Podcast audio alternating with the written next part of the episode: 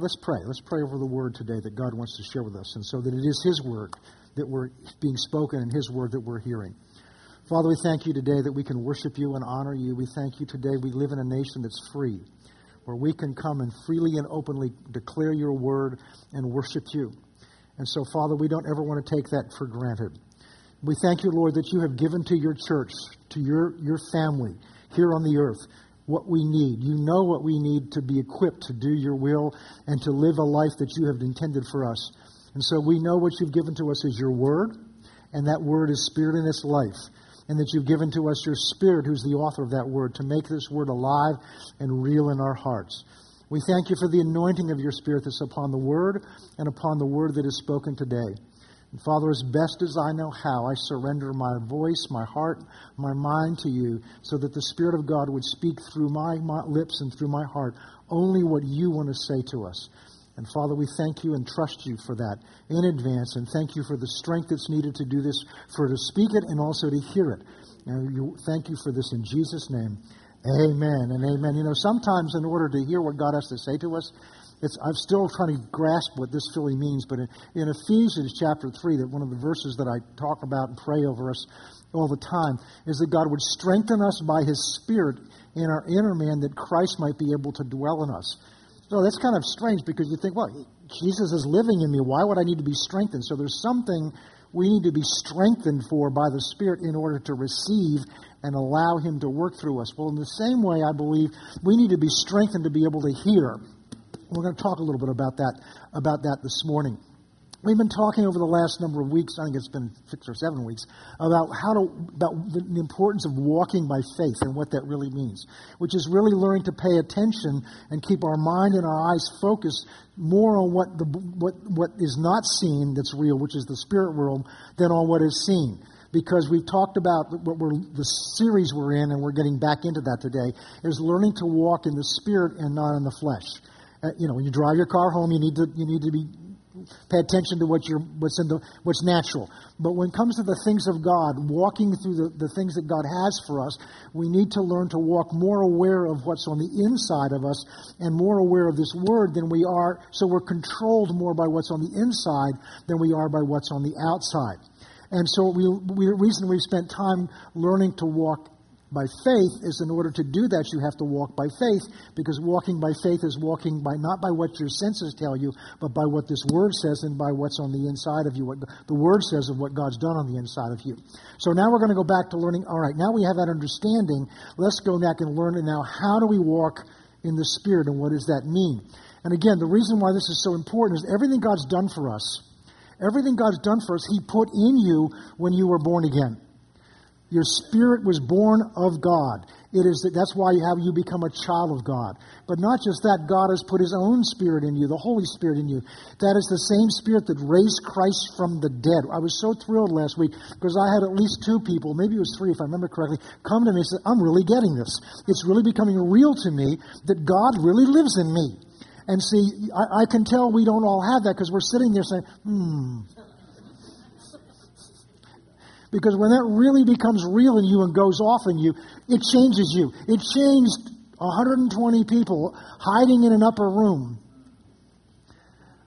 until the day of Pentecost when they were filled with the Spirit we're talking about. And it changed them. It changed them from people afraid to be found out by the, by the government officials and by the military and having, because of what they'd seen there happen to their leader, to men that, women that spilled out on the street and were bold to proclaim it. And then later on it says, and this little handful of people turned the world upside down. And that was only 120 of them because by the end of the first day, there were another 3,000 and by the end of whatever period shortly after that, there was another 5,000. It began to explode, where there are thousands and or millions of us on the earth today. If we all walked in that same power, this thing would come to an end very quickly. This would be come to an end. We would get the job done. He'd come back. We'd go home, and this would all get done, and he would finish his job. So this is so important, and not only that, for our own personal lives. Because so many of us, and probably most of us, are going to get to heaven and find out what we missed here. what God had for us. the victories God had for us, the times that we saw, oh, you know how hard it is, Pastor. Well, I know I go through some of that too. Sometimes, you know, you just have your own little pity party. I had one yesterday for a little while. I didn't invite anybody to it. I, I enjoyed myself in it. I didn't want any company in it. You wouldn't have wanted to be part of it. and then I had to get a hold of myself and say, wait a minute, you don't want to do this. This doesn't lead to anything that's very good. And, you know, and so, you know, I had to go get hold of it and begin to thank God and be thankful for things that I do have and things, because you start looking at what you don't have, start looking at what's wrong, and that begins to get magnified in your mind. And then, you know, think, poor me, I'm the only one going through this. And then God begins to remind you or bring across people's, people across your path that have been dealing with things much more difficult and, and been doing it cheerfully and joyfully. And, and, and then it just, if, if we're sensitive, if we're aware of that, then we repent and let go of it. And God's so gracious. He's so gracious. I'm here today, so He's gracious. I'm proof of it. He'll forgive you and go on with that. So well, I know we're all tempted to do that. We all go through that, but the point is to let go of it. And so it's learning to walk in the Spirit. It's not walking about, you know, woo, something funny or weird. It's learning to walk, live your life more aware of who it is on the inside and who you are on the inside, where God has this victory, has this strength, has whatever it is that you need and provided for you. So that's what this is all about. So let's start out in Galatians chapter 5, and we're going to get into something very practical today. We're going to get, begin to get very practical. Because what we've looked at, as you're finding Galatians 5, what we've looked at over the last several weeks is a story of Israel and how God wanted to take them from, from their bondage in Egypt and bring them into this land He'd promised to them. And we saw that that is in the Bible as an example for us because Egypt for us represents the world and the world system that we've been saved out of. And God has a place He wants to take us, a place of walking with Him, walking in the Spirit, walking in victory that's in this life, not in heaven. Promised land's not heaven. And so, so, so, but, we, but, but the journey they went through taught us a lesson because the first generation, the generation that got saved out of Egypt, never got into the promised land. Not because God didn't make it available to them, but because they chose not to walk. They never learned the lessons God had for them. And this is what we talked about last week. God was training them. We saw that in Deuteronomy chapter 8. God was training them every day to learn to walk by trusting Him more than they trust what they saw. And they didn't get the message, they didn't get the lesson. And God, every day for a whole year, was doing this for them in a number of ways, but especially with the food that He was bringing to them every day and training them to trust Him and take Him at His word, and they never learned that lesson. So when they got the evidence from the promised land and found out that there was obstacles there, there were difficulties in life, they were not prepared to take they were not they were not strengthened enough to take what God said about it, strengthened enough by what God was doing in their lives to not be moved by the natural report that they got.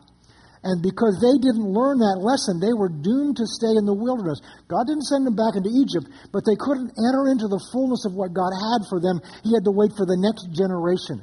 And I don't want God to have to wait for the next generation to finish what He's given us to do. I want to stand before Him and say, Well done, you did what you were supposed to do. And I believe that's why we're here on a Sunday morning because we want to do the same thing. So now we're going to begin to look at how did they get to that place and, and what is it we need to learn to do so that we don't fall into the same error. And so what we're going to talk, begin to talk about today is how do you develop that spirit man on the inside of you so that he is more real to you than what your natural senses are happening. It doesn't happen because you come to church on, on December 18th and hear a great message and walk out and that's it, that's what I needed. It's something you've got to learn to do day by day, actually throughout the day, but it starts day by day.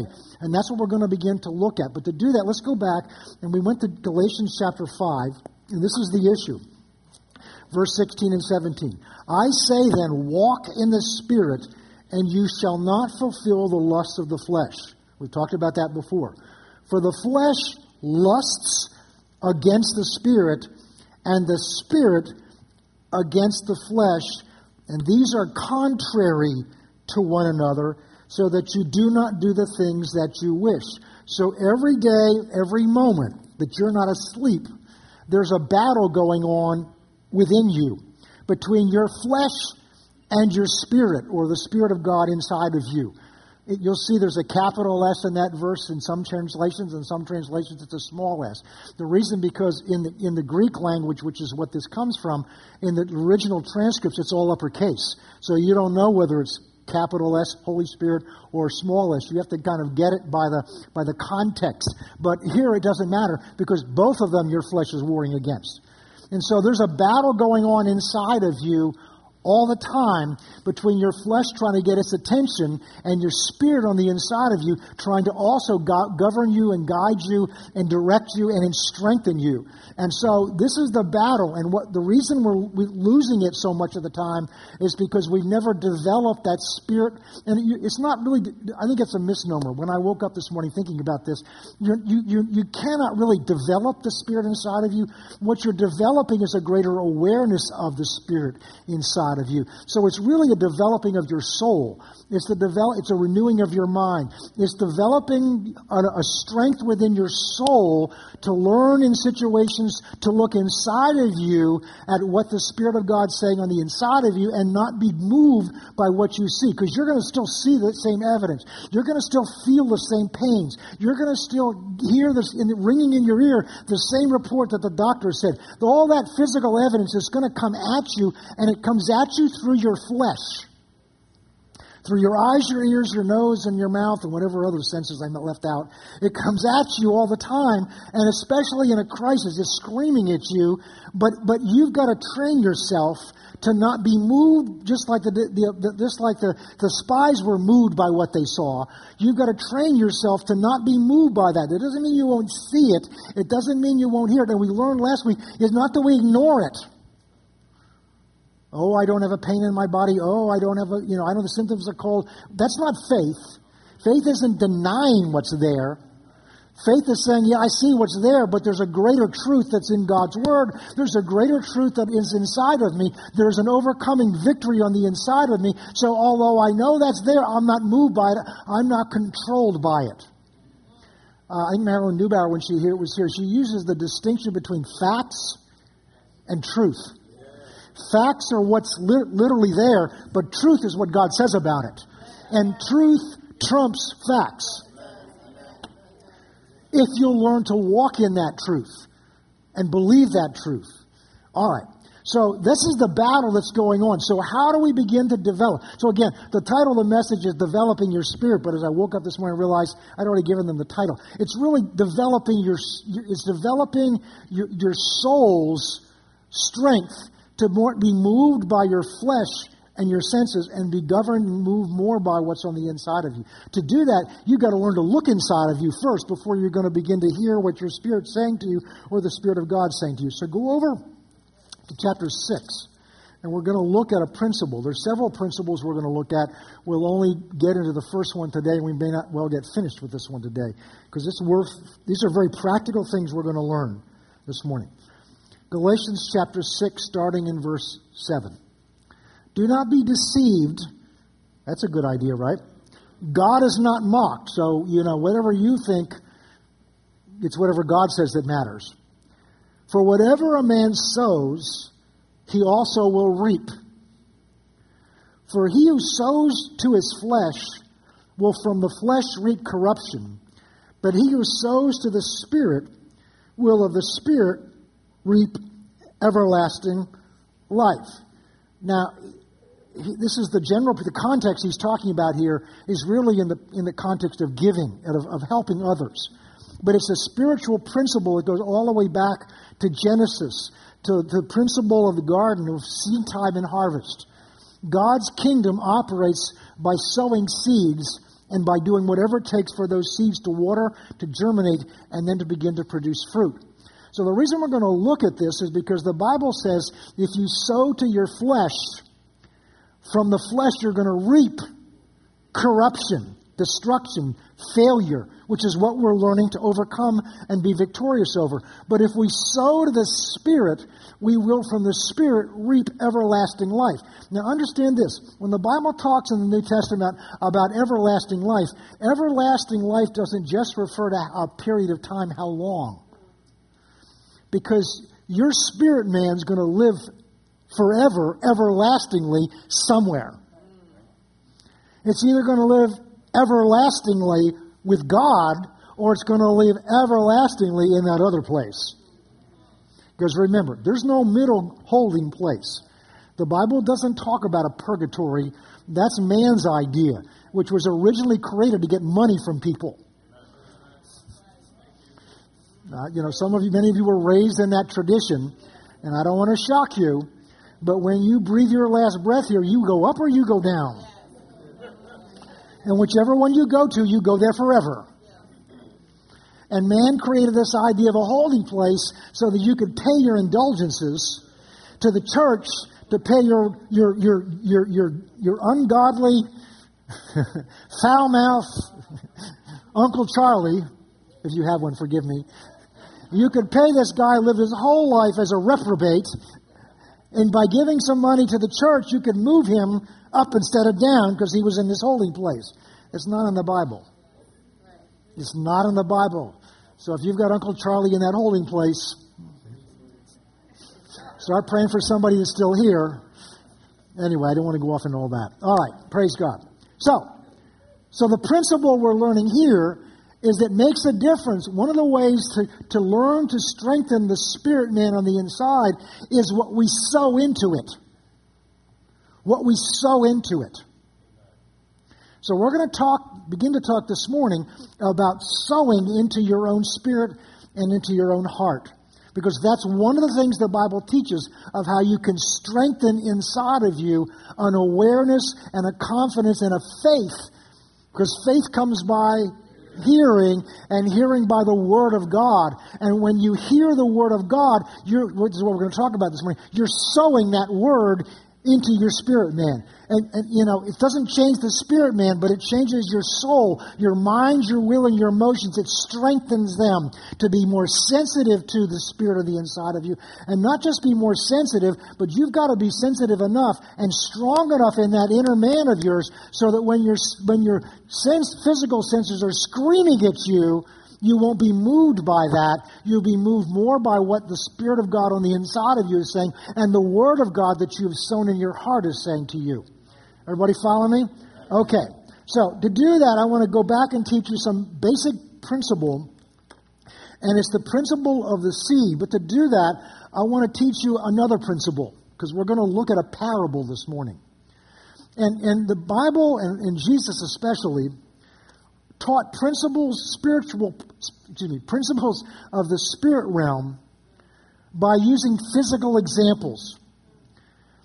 Jesus used physical things like in, in parables, physical examples like loaves and fishes or seeds or, or, or water. He used those things that in order to communicate a spiritual truth to the people that were listening to him. We talked a bit about this on Wednesday night in our final message on Philemon. Because Philemon is also a parable. It's a true story, it's a true letter about a real situation, but it's also a parable for us to learn something from.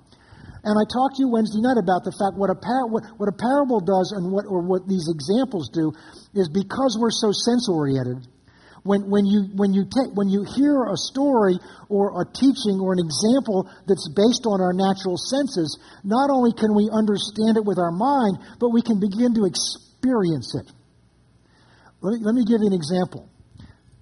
That's what I'm talking about. Let me give you an example. Suppose I was trying to teach some principle about being um, uh, suddenly irritated about something or, or, kind of shaken by something, uh, irritated by something.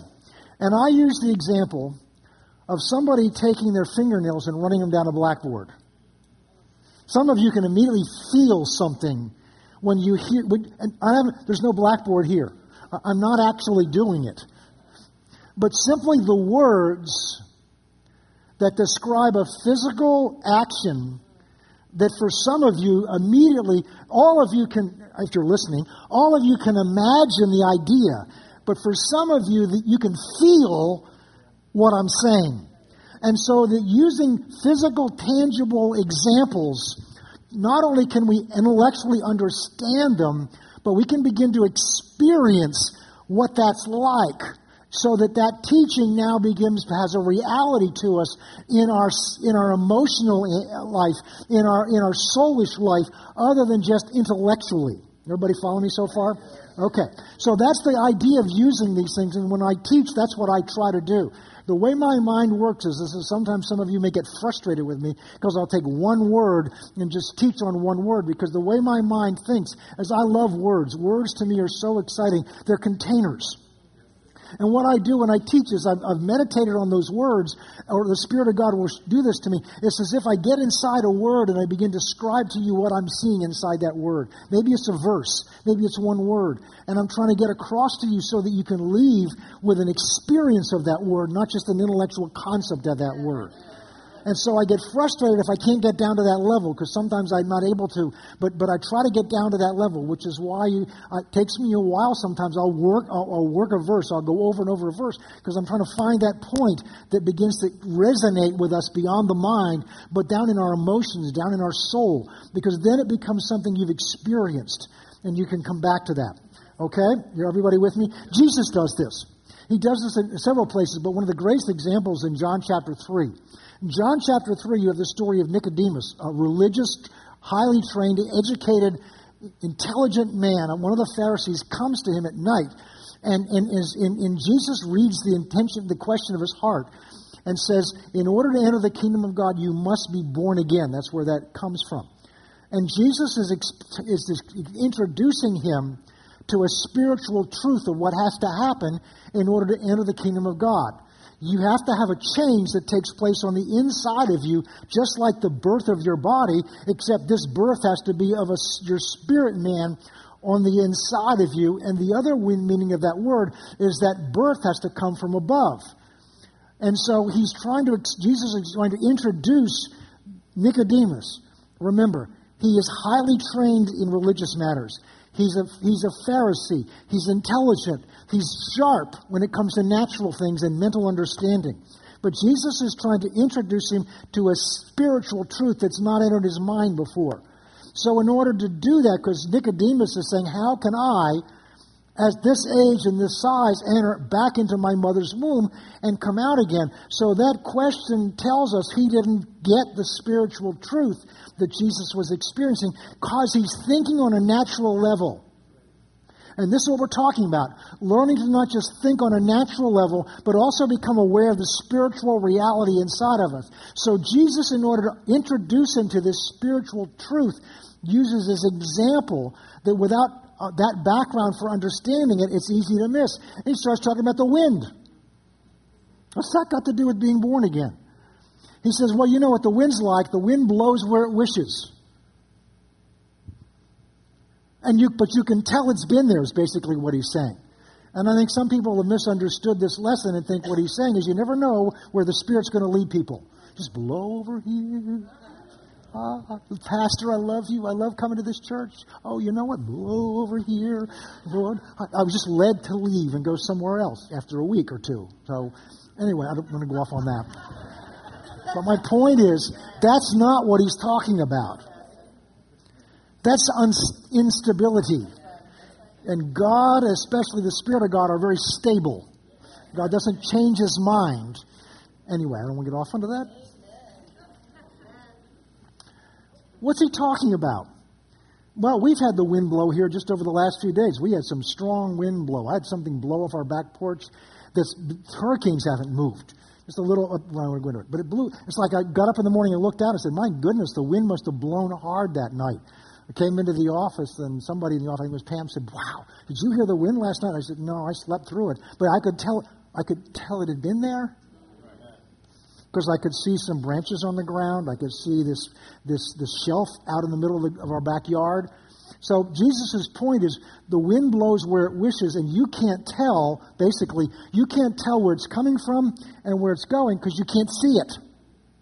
With your five natural senses, you can't see the wind coming, so you duck. You can't see the wind coming, and you can't see where, you can't with your five senses see where it's going, but that doesn't mean it's not real.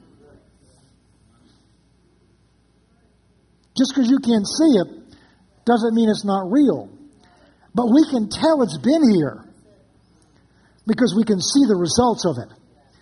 And Jesus was teaching him in the same way you can't see the Spirit bring this new birth into you. You can't see the Spirit of God come into you and, and conceive in you this new life. This comes from above. You can't see that happen. I remember when our grandson was, was born again, my wife led him to the Lord in the back seat of our car one day. She was driving him somewhere. And he goes home that night, and his father's putting him to bed. And, and he's trying to, he's trying to, he's trying to, how did Jesus get in there? And he even drew a picture, I think, to try to work it out. Because he's trying to, in his mind, how did Jesus, I believe it because Nehemiah told me that, but how did he get in there? And what's that like for him to be in there? And so, so Nicodemus, I mean, Jonathan was how old? I think it was like four or five. Nicodemus was probably in his 50s or 60s, and he's still having trouble understanding it. And so Jesus is trying to use it. So just because you can't see it doesn't mean he's not real. And but the way you can tell that he's real is you can see some results. So the Spirit of God's bringing God's life inside of you ought to begin to produce some results, some changes in us that can gradually be seen. Some, with some people, it's very dramatic overnight. Some people, it's a more gradual process. But there ought to be some change that we see begin to come about in our lives because that's what he's talking about. So Jesus is using that as, a as an example to teach a f- spiritual truth. It's also over in 1 Corinthians 12. Paul talks about the human body as an example of the body of Christ. And he's talking about the diversity that that just because your body has many different parts doesn't mean it's not one body. And I got to be real careful here because I could really get off on this. And so, so the, the, body of Christ is the same way. We're all one body in God's eyes. We literally are His body on the earth. And just because you've got different skin color, just because you've got a different background, just because you come from a different nationality, just because you've got different talents and ability, we've got different ages, God brings unity out of that diversity. The Spirit of God brings unity out of the. Doesn't mean we de, it doesn't mean that we deny the, the diversity, but we value that diversity in one another because God's using the differences that are you from me for His purposes for the whole benefit of the whole body. So your your your your your your hair is made of tissue, of cells, and and your skin is made of cells, but they're different kinds of cells because they have different purposes. And so if you're if you're if you're if you run into something sharp, scissors cut your skin, it's going to bleed and hurt. But aren't you glad that your hair's not made of those same kind of cells? Because every time you get a haircut, it would be painful. So, but they're all part of your body. So Paul's using that as a physical, tangible example to communicate a spiritual truth. And I got to be careful because I'll teach, start teaching on these. All right. So now we're going to begin to look at is, is how to have God's Word have a greater authority in our lives than this world does or anything that has access to us through its senses. And the first thing we're going to look at is we're going to begin to look at this principle of sowing of the seed. And, and to begin with, we need to understand this foundation that the, that the Word of God is seed. The kingdom of God operates by sowing and reaping. Sowing and reaping. And I know many of us have heard this in terms of finances, but finance is just one aspect of it. Everything God does to increase our life comes by sowing and by reaping. And the thing about sowing is God gives you the seed, but you determine what you do with the seed. God gives you the seed, but you determine what you do with the seed. And this morning we're going to spend some time and we're going to look at the biggest example of that that I think is in the Bible. But before we do that, let me just give you some background about seeds. And I'm not a, I'm not a farmer and I'm not a great horticulturist. My mother was.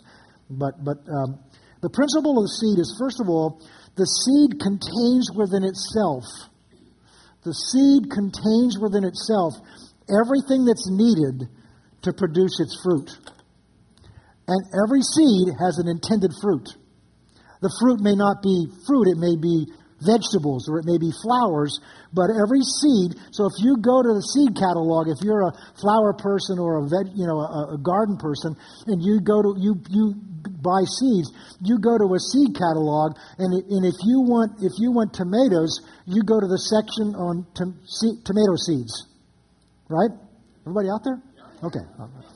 I know you're not farmers, but I think you understand this part. If you're a flower person and you want to plant, you want to plant, I don't know, tulips or something like that, you go to the seed section that sells tulip bulbs. Or you go to the seed section that sells whatever it is. So we know enough to understand that if I want, if I want tomatoes, I got to plant tomato seeds. If I want corn, I got to plant corn seeds. If I want, you know, squash, I got to plant squash seeds. That's is not heavy stuff, right? You know, this is not that hard to understand. This is, and the same is true spiritually. Because what we're going to learn is the simple principle of planting seeds, cultivating them, and, and, and harvesting them is the principle by which God has ordained, one of the principles by which God has ordained for us to develop the inner man on the inside. And it's important because every day you're sowing. Every day you're sowing, and where you are right now in your walk with God, in terms of your faith level, in terms of this process we're talking about, is a direct result of what you've sown and, ha- and what you've done with what you've sown. So it's important for us to learn these lessons. So the first thing is the seed contains within itself everything that's necessary to produce the food. It reproduces after its own kind. And it's what you do with that seed that determines what it's going to produce. So, with that in mind, let's go to Matthew chapter 13. We're going to read down through this whole parable, and we may well not finish this today. And we probably won't do this next week because it's Christmas.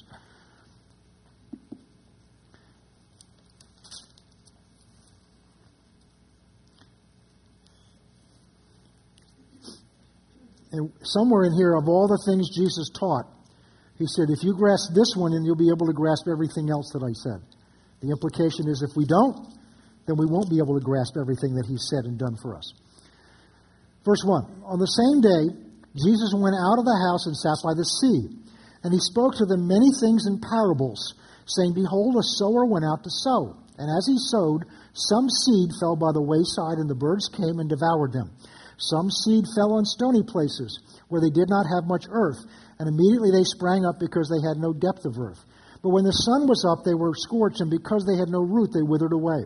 Some fell among the thorns, and the thorns sprang up and choked them. Others fell on good ground and yielded a crop, some a hundredfold, some sixtyfold, and some thirtyfold. And here's the whole point. Verse 9 He who has ears to hear, let him hear. That's a strange statement. Because how many of you have ears? Some of you, you need to go see your doctor. or you're not hearing. So he's obviously not talking about these ears. The, he who has these ears, let him hear. So apparently it's possible to have physical ears and not hear. Any of you that have children understand that. When it's time to go to bed, when it's time to do the chores, when it's time to get up to go to school, anything they don't want to do, the, the physical vibrations went inside and it struck the eardrum. And there was an electrical impulse that went through all those imaginations inside and got to the, to the mind, but it hit a wall there. So all the physical sounds went in, it didn't compute because there was something in their will, listen carefully, there was something in their will that didn't want to accept what they were hearing. So although they physical ears heard your words, it's time to go to bed, they didn't hear in their inner man what you said because they weren't open to it. They didn't want to. So Jesus says, here's the process by which God will cause you to grow and mature he who has ears to hear, let him hear. Now, he's going to go on and say some things here that sound very strange, but they're going to relate back to what we just read.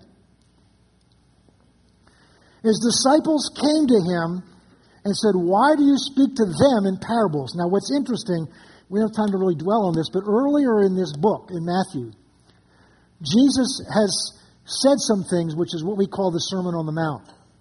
And then he went, excuse me, and then he went up on the mountain.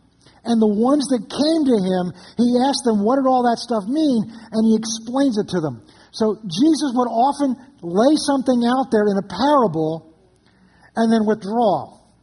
And those that wanted to know what it meant would come and ask him.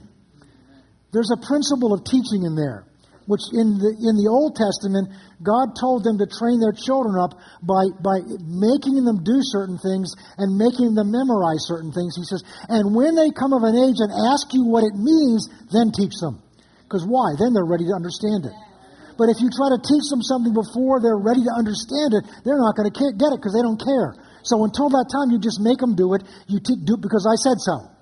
And then when they begin to have a need to understand it, then you can begin to get. And I think one of the mistakes we make as parents is we try to give them understanding when they're four years old. They don't care to understand it. Understanding's irrelevant to them. They just want to know, can I get away with it, or can do I have to, do I have to do what she said? All right, be careful. We'll go off on that one too. All right. So his disciples came to him and says, Why do you speak to them in parables? And he answered and said to them, because it has been given to you to know the mysteries of the kingdom of heaven, but to them it's not been given. Let's stop a second. That can be a misleading, you can misunderstand that. You should struggle with this. First of all, it tells us there are mysteries of the kingdom of heaven. That means there are some things that, that, that, you, that just not laid out there for everybody to receive. I used to say, God, why is that? And the Lord began to show me because there's some things you've got to dig deeper to get. Because in the digging of deeper, first of all, it separates those who really are just casual about it. Remember, Jesus said, Don't throw your pearls before swine. In other words, don't give your great, deep things, meaningful things to people that don't care about it, that'll trample them underfoot. And God does that with His truth, with His revelation. And so we need, there's some things we need to dig in for it and dig in, first of all, by digging into the Word and by digging into asking the Spirit of God to show us things. Remember 1 Corinthians 2, 9 and 10 says the things in God's heart He's not revealed to those who love us, but the Spirit's been given to us to reveal them to us. But we've got to go after them. We've got to ask for them. We've got to seek them. And God said, if you seek them, you'll find them. But here he's saying to you, the mysteries of the kingdom of heaven have been granted. But to those, it hasn't been granted. That sounds like God's exclusive. It says, you know, this group, this group over here, we're going to preach to you today because you you know I've selected you, but you turkeys over here. I know you came, but uh, you know I don't care for you as much as you guys in the middle. You're still uh, we don't know about you. No, it almost seems like that's what he's saying, doesn't it? Well, you're the select group. And I think some people have used that to teach predestination. That there's some God has chosen, and that's because God's just chosen them. We don't know why. In God's sovereignty, He's chosen some. In some God's sovereignty, He's rejected others, and there's nothing we can do about it. That's not what God's character's like. That's not even what the scriptures say. But there are verses people can take out of context like this and, and teach that. And so that's not what he's talking about. He answered and said to him, Because it's been given to you. Remember, he said, Why do you teach it in parables? Because it's been given to you to know the mysteries of the kingdom of heaven, but to them it's not been given. Look at the next verse. For whoever has, whoever is one of those powerful words in the Bible, because whoever means it's up to me. Whoever is not God saying, This select group over here on my left, it's you. Because that's not whoever, that's who I've chosen. But whoever means it's available to whomever will meet the condition. For God so loved the world. For God so loved the world. For God so I taught this is what I this special Christmas message I did. I just sat down with the camera and my Bible and I just taught out of my heart something that God put in my heart. And part of it was this God's love for the world. God loves the world. That's not exclusive, is it? For God so loved the world that he gave his only begotten Son, that whosoever, oh, now we're beginning to draw lines, that whosoever will believe in him, but whosoever is not on God's end, whosoever is on our end. Whosoever would believe in him would not perish but have everlasting life. Here's another whoever. For whoever has, we're going to talk about what that is in a minute, to him more will be given, and he will have an abundance. But whoever does not have, even that which he has will be taken away from him. What's that all about? What's the have? For whoever has, well, what did you say? He who has ears to hear, let him hear. So he's saying to those who have ears to hear, he, what he has, more will be given to him. More what? More revelation. More to hear and he will have an abundance. But whoever does not have, what? Does not have ears to hear, even what he has will be taken away from him. God's not going to take it away from him. We'll see who's going to take it away from him as we get into the parable. Everybody follow me so far? All right. Now let's go on. Here's why. And he answered, verse 12, verse 13. Therefore I speak to them in parables, because seeing they do not see, and hearing they do not hear, nor do they understand. In other words, they're so dominated by the physical senses and the physical realm around them. When I speak a spiritual truth to them, they don't get it. Because they're only thinking in carnal, natural terms. And so they miss it. And the reason they miss it, remember we talked about the child who has ears but he can't hear? You say, go to bed. Why can't he hear? It's not because these ears are plugged up, it's because his will isn't open to it. He's not open to do it. There's some of you, you've been asking God to show you His will for your life, and the reason you're having trouble hearing is because you're not willing to do whatever it is. It's very hard to hear God speaking to us about something when we're not open to hear what it is. The same way it's hard for our children to really hear inside when we don't, they don't, they're not open to do what it is they're going to hear. Getting quiet in here. So our will, what we're willing to do, has a whole lot to do with what we're willing to hear. And you'll see how that becomes clear in a moment. Because notice, in hearing they don't hear, and nor do they understand. In them, those that have ears but they don't hear, the prophecy of Isaiah is fulfilled, which says, Hearing you will hear and not understand. Seeing you will see. He's talking to, prophesying to Israel at the time. And seeing you will see and not perceive, for the hearts of this people have grown dull. The what of this people? The hearts of this people have grown dull. The word grow implies a process something that's happened over a period of time. So this dullness of heart didn't just happen one day. It happened through a process, which we'll talk about as we go forward with this. It happened through a process by which they gradually got duller and duller and duller and duller. I've told this story before, but back when I was in school, um, I had a summer job which was working in a, a wooden door factory that made the plywood doors.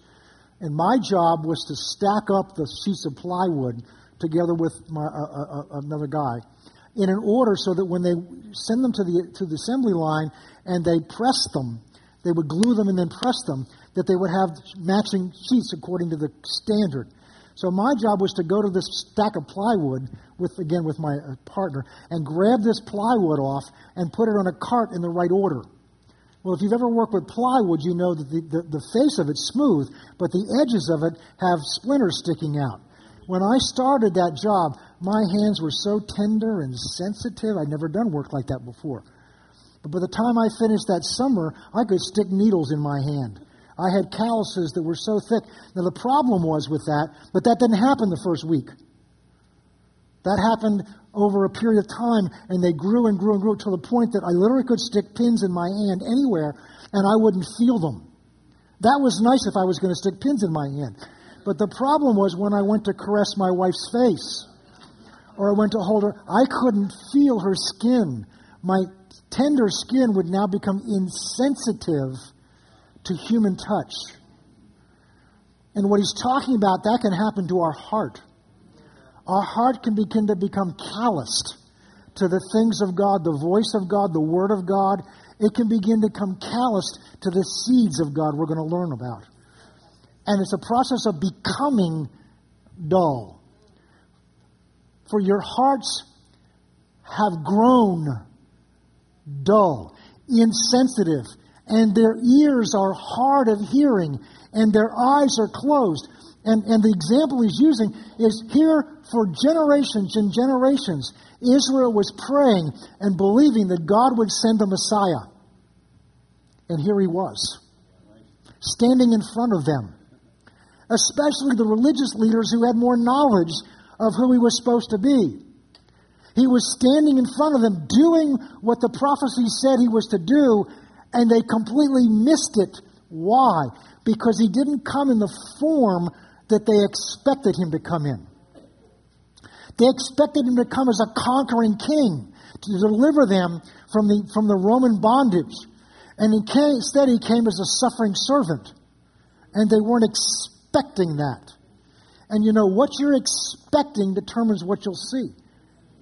I've had people, I've had recently, but I've had people walk past me in the, in the, in the grocery store until suddenly, wait a minute, oh, that was Pastor John, because I wasn't wearing a suit with a, with, a, with, a, with a microphone on my face. I was wearing a pair of jeans and maybe a t shirt, and they said, Oh, we didn't recognize you. Why? Because those of you that don't have a relationship, those of you that have seen me personally or in the office wearing jeans or something like that, okay, but if you've never seen me like that, you think this is the only thing I ever wear. And I'm going to tell you a secret if you don't tell anybody. I don't sleep in a suit.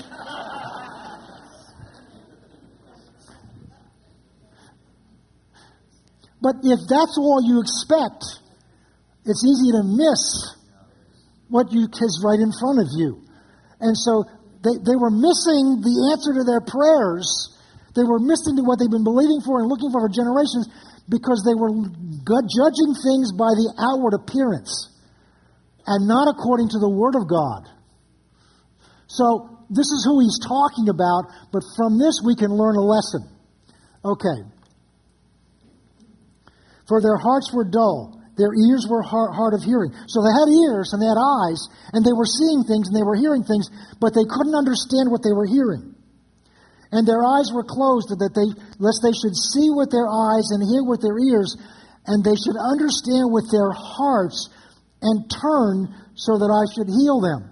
So, in order to heal them and make them whole, not just physically but spiritually, they had to allow him to do that, to allow him to do that, the Word of God to do that. They had to hear with their hearts. They had to hear with their hearts. Now, this was talking about Israel in that day, but applies to us. So now he's going to go on and say, verse 16, But blessed are your eyes, for they see, and your ears, for they hear. For assuredly I say to you that many prophets and righteous men desired to see what you see and, and, and did not see it and to hear what you hear and did not hear it. Now he's going to explain the parable. And this was all kind of a background so that we could understand the full implication of this parable to us. Therefore, hear the parable of the sower. When anyone hears the word of the kingdom and does not understand it, then the wicked one comes and snatches it away. Remember, I read, we read you earlier that in verse 12 it says, if they don't hear, even what they have heard will be taken away from them. It's not God taking it away. If it hasn't gotten into their heart, the enemy, the Satan, will take it away from you. So if it doesn't get in there, it's going to get taken away. And notice you have to have some understanding of it for it to get in. Okay. He who received the word, verse 20, I'm going to stop there a second. I'm going to tread on dangerous ground here, but uh, it needs to be said. And I'm not looking at anybody, so i have got my head down. It's not only important where you go to church, it can be it can it is important where you sit in church. But I'm in church.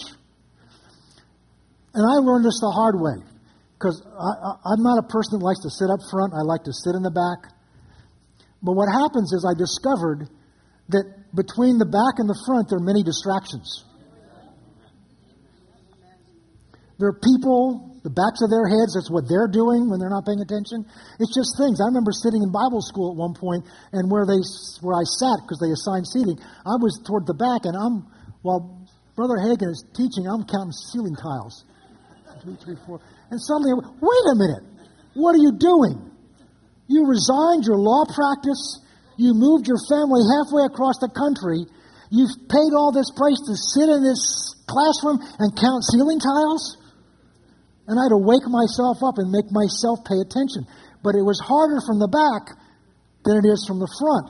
Because in the front, there are fewer distractions. And I'll tell you this clue the anointing's stronger up front. Again, I'm not, I'm just laying this out there. That, that whatever you need to do, because there, you know, well, this is God's t- temple, this is God's sanctuary. There is an enemy here that wants to steal the word from you so that you don't hear it. Because if you don't hear it, you won't understand it, and it doesn't get sown in there, and the enemy will come and steal it from you. So while we're talking now, there's a battle going on to distract you and keep you from hearing what the Spirit of God wants to say to you. Now, you've already won a big victory because you're here. Because there are others that God had something to say to that got up this morning, looked out at the weather, and says, mm, I'll go next week. And they don't even stand at, well, I'm going to listen online. It's different online. It's different over TV. Grant, we can do that, but it's very different when it's live and it's in person. We're talking about a process that can be life and death, a process that's talking about what it takes for God to be able to mature you and grow you so you can live in victory. And what goes on on Sunday morning, what goes on on Wednesday nights, what goes on every time the doors are open, there's teaching, is there's a feeding of the Word of God. One of a shepherd's main responsibility is to feed the sheep. Jesus, when he was recommissioning Peter at the end of the Gospel of John, says, Feed my sheep. That was Peter's main responsibility. My main responsibility as the, as the head shepherd here is to feed the sheep, to feed us all. And that is a process which happens live. You can't feed sheep over the internet. Now, they can look at it, they can get a taste of it, and if that's all you can do, that's better than watching Guiding Light and As the Stomach Turns and whatever else might be on on Sunday morning. But if you can be present when the word's being taught, there's a greater effectiveness and a greater power. And we're not talking about just, I can say I went to church. We're talking about eternally changing your life, the life of your family, and God being able to work in you what He wants to work in you. There's so much at stake in every morning, every Sunday, every Wednesday night. I said my piece. Okay. All right. And I have nobody in mind. I have nobody in mind was funny, the applause was closer to the front than it down. to those in the back, I'm not looking. I can't even see back there anyway because of the, of the lighting.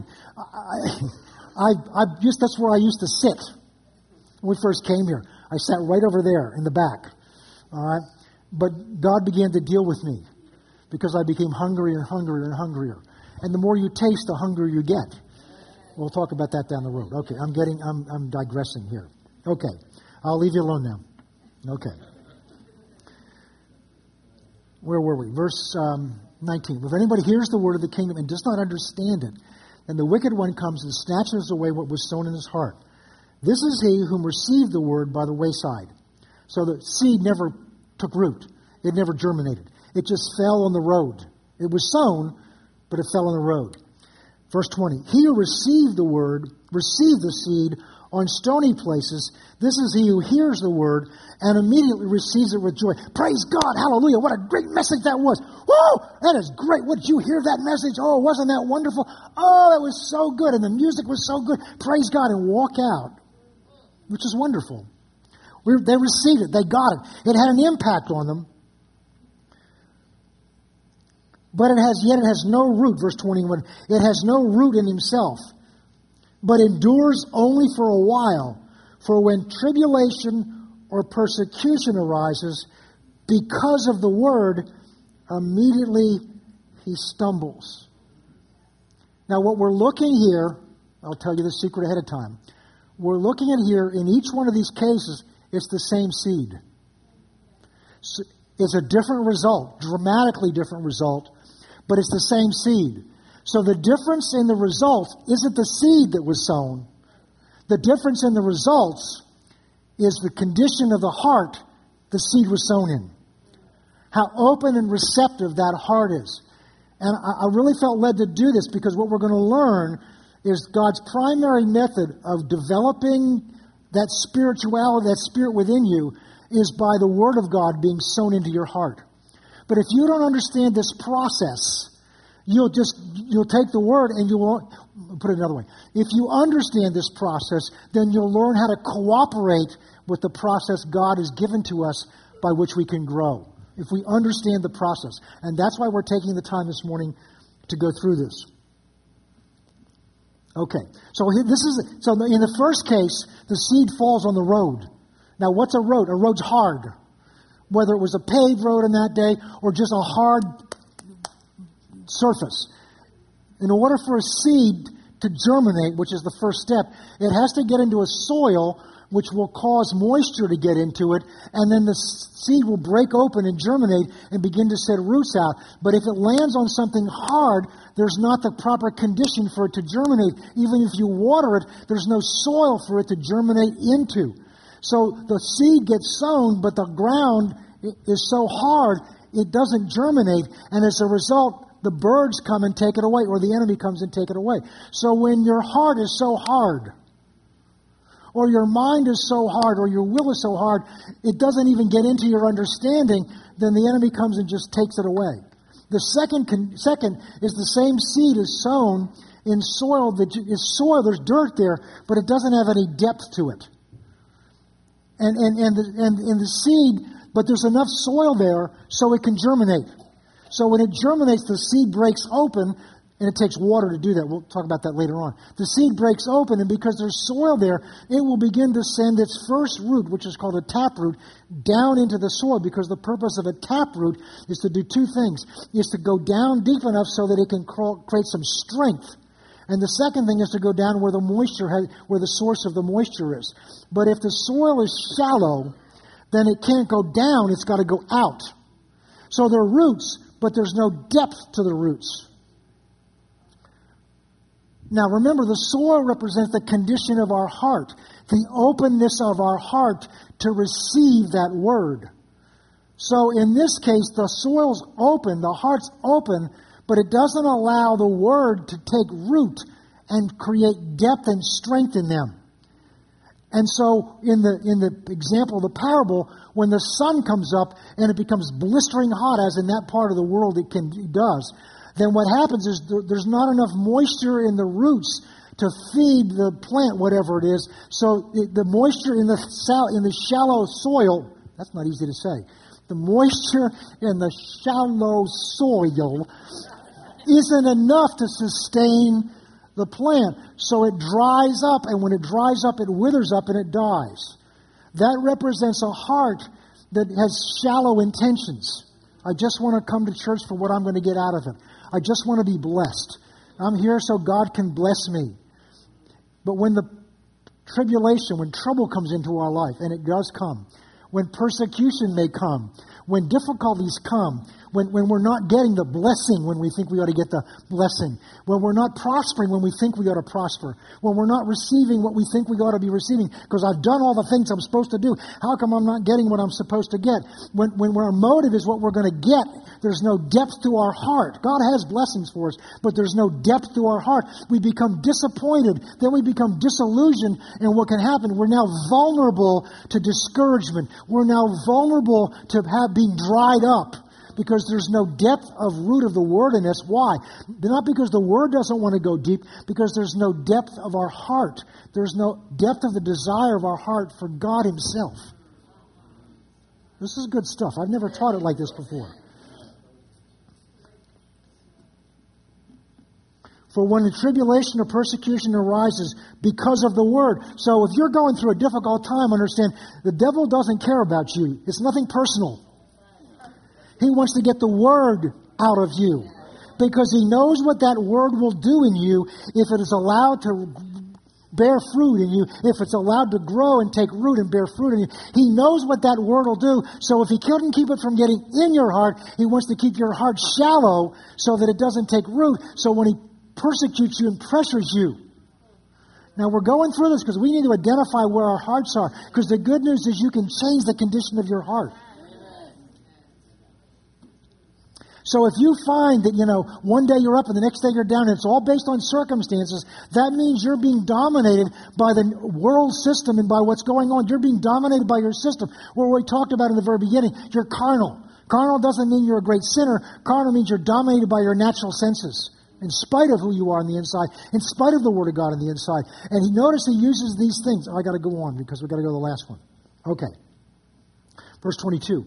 Now he who receives the seed among the thorns, Now he who receives the seed among the thorns is he who hears the word, and the cares of the world and the deceitfulness of riches choke the word, and it becomes unfruitful. So this is talking about soil that has greater depth to it. Depth enough so that the seed can germinate and that the roots can go down as well as out. But other things get sown in there. In the, in the example, in the parable, it's wheat, it's tares and weeds. You know, if, if you have a garden, you've got to keep the weeds out. I, I never understood that growing up because I hated weeding. My mother made us go out and weed her gardens. And I really understand that because the plants are growing. Why do I need to get the, I couldn't tell weeds from the plants anyway. Why do we have to do that? I mean, the, the plants are growing because she understood something this parable's about. Because all the, this, these are plants where the, the, the roots have grown down and the roots have grown out. And there's moisture and there's nutrition. But other things have gotten planted that are also drawing on the moisture and also drawing on the, on the nutrition. And they're competing with those things for the roots that have come from the seed that was sown. And that's why we have to weed our gardens so because it's going to limit how productive that seed is. It will produce fruit, but the fruit won't be as healthy. It won't be as, as luscious. It won't be as beautiful because other things drew away. And what he's saying here is look at what it is. So, in the parallel of that, the cares of this world, those are natural things. The cares of them.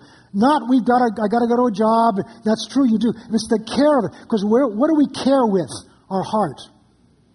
Remember, Jesus said, "Don't be anxious about what you're going to wear and what you're going to eat, because God knows you need those things, and He uses the birds of the air. God feeds them and he uses the lilies of the fields as examples. As if God takes care of them, how much more we take care of you because you're his child.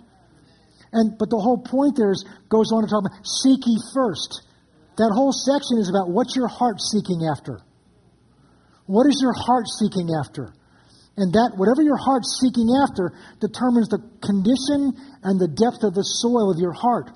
And no, because what the enemy wants to sow, if he couldn't keep it from getting in your understanding, if he couldn't keep it from being germinating and growing roots, now what he's going to do is try to, he's going to sow other things into your heart to compete with the Word of God in your heart. So you're distracted. So your energy's worn out. So you come to the end of the day and say, I know I need to read my Bible. I'm just too tired. I just don't have the energy. I don't have the energy to go to church today. I, I know you're here, but sometimes I, I deal with that. I'm not sure I got the energy to go to church. Well, it's my job. I got to go. And so, and, and so these are the cares of this world. We care with our heart. So he's trying to sow things, cares into our heart that will draw the energy and the life from the Word of God and, and, and compete with the Word of God. The deceitfulness of riches. So that's trusting with my heart in the things of this world to take care of me. God has no problem having you rich. He doesn't want the riches having your heart. And the deceitfulness of riches choke the word. And it, he becomes unfruitful. And the last one, mercifully, verse 23. But he received the seed on the good ground is he who hears the word and understands it, and indeed bears fruit and produces some 100, some 60, and some 30. He who has ears to hear. He who has ears to hear. He who has a heart to receive the word. Because we started by looking in Galatians chapter 6, and whatever a man sows, God don't, God's not mocked. In other words, God has established a principle of what you sow, you reap. And, you, and God's not mocked by saying, I can sow one thing and reap something else. And so we choose what we sow, but we also choose how effective that seed is. Because if we just hear the word, if we just listen to CDs, and we just come and hear it on Sunday morning and say, I can check that off, I did my duty for the week, then you're hearing the word, but you're not hearing it because you know you're hearing it when it begins to have an impact on you. And after a while, it begins to govern decisions that you make. It begins to affect your attitude. Just like yesterday, I threw this nice little pity party. Somewhere along the line, I had to realize I got to get out of this. Because I know if I keep sowing this in my heart, it's going to affect me today, let alone affect me in my marriage, affect my, my relationship with God. God's not going to be mad at me, but I'm going to close my heart to Him. Because I can't have my heart open to me and closed to him, and open to him at the same time. I can't have my heart open to my wife and, and, and open, to, open to me, seeking after me. And, and the, the, scripture for that is in Matthew 6 19. You can't, you can't be seeking mammon and the kingdom of God at the same time. You've got to choose. And so we're talking about the condition of our heart, the openness of our heart to allow this word to get in us, to allow the seed to get sown in our heart and, and produce, it will produce in you it will produce in you the life of God, the growth of God, the, the courage of God, the boldness of God. It will produce in you Christ. But it will only produce it to the extent you sow it and your heart is open. Now, again, this is a process. Remember, their hearts grew dull. Well, your heart may be dull this morning, but if you've heard this at all, you can also saw because my hand now is no longer callous like that. If you were to stick a pin in me now, I would scream and it would bleed. But on the same token, I can now touch my wife's face and feel her gentle, soft skin. So you can change the dull heart back into a tender heart. You can do that, but it starts with an act of your will, recognizing this is where I am and why this is so important. Well, we're going to pick up with this because this is a foundation. This is a foundation. Jesus says somewhere in here that if you can understand this parable, you can understand everything else that I do. Why? Because this parable teaches us how to receive in our heart what he's saying. Without that, it just goes in one ear, like our kids, and right out the other ear. Let's pray. Father, we thank you for the seed that's been sown in our hearts this morning. And we come to water that seed right now with prayer. Your word says that the Spirit of the living God who dwells within us will take this word if we ask Him, and He will cause it to grow and germinate. Father, there may be things in our heart right now. Our heart, there may be people here this morning and their hearts are hard. And they're, they're, they're, they're just, nothing's getting in. And they, they know they're hard. There's just no emotion there. They're just hard. They're going through the motions. Father, we thank you that the oil and the water of your Spirit can soften hard hearts. I'm a living example of that. And we pray for those, Lord, that you would, by your Spirit, begin to soften the hearts of anyone here this morning or within the sound of my voice whose hearts have hardened. Give them a hope this morning that there is a hope. There is a way that God, you do love them and that you are at work in them if we'll just be willing to let you work in us. Father, there, there are those maybe here this morning that there's, their hearts are open, but they're, they're shallow. And we're just shallow in our desires and intentions. Father, you're the one that can help us create depth to the soul, to the soil and to our soul. We pray for them, Father, that first of all you would give them hope. That, Lord, you can deepen the soil. And Lord, there are many of us here this morning. There's depth to our soil. We've been around for a while. We're continue to seek you but we've allowed, because we didn't understand other things, to get sown into our hearts. The cares of this world, which are very real and they scream at us, whether it's physical or whether it's financial or whether it's family or whatever it is. The cares of this world, Lord, are sown into our hearts and they're, they're demanding our energy and our attention, Lord. And we give very little of it to your word that's been sown in our heart.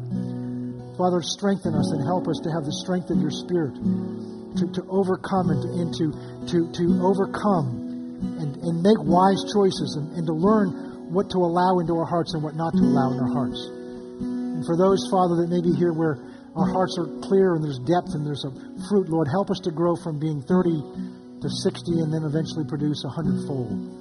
We thank you, Lord, that you love us so much, that you have provided a way for us to grow and mature. And we thank you for this in Jesus' name. Amen.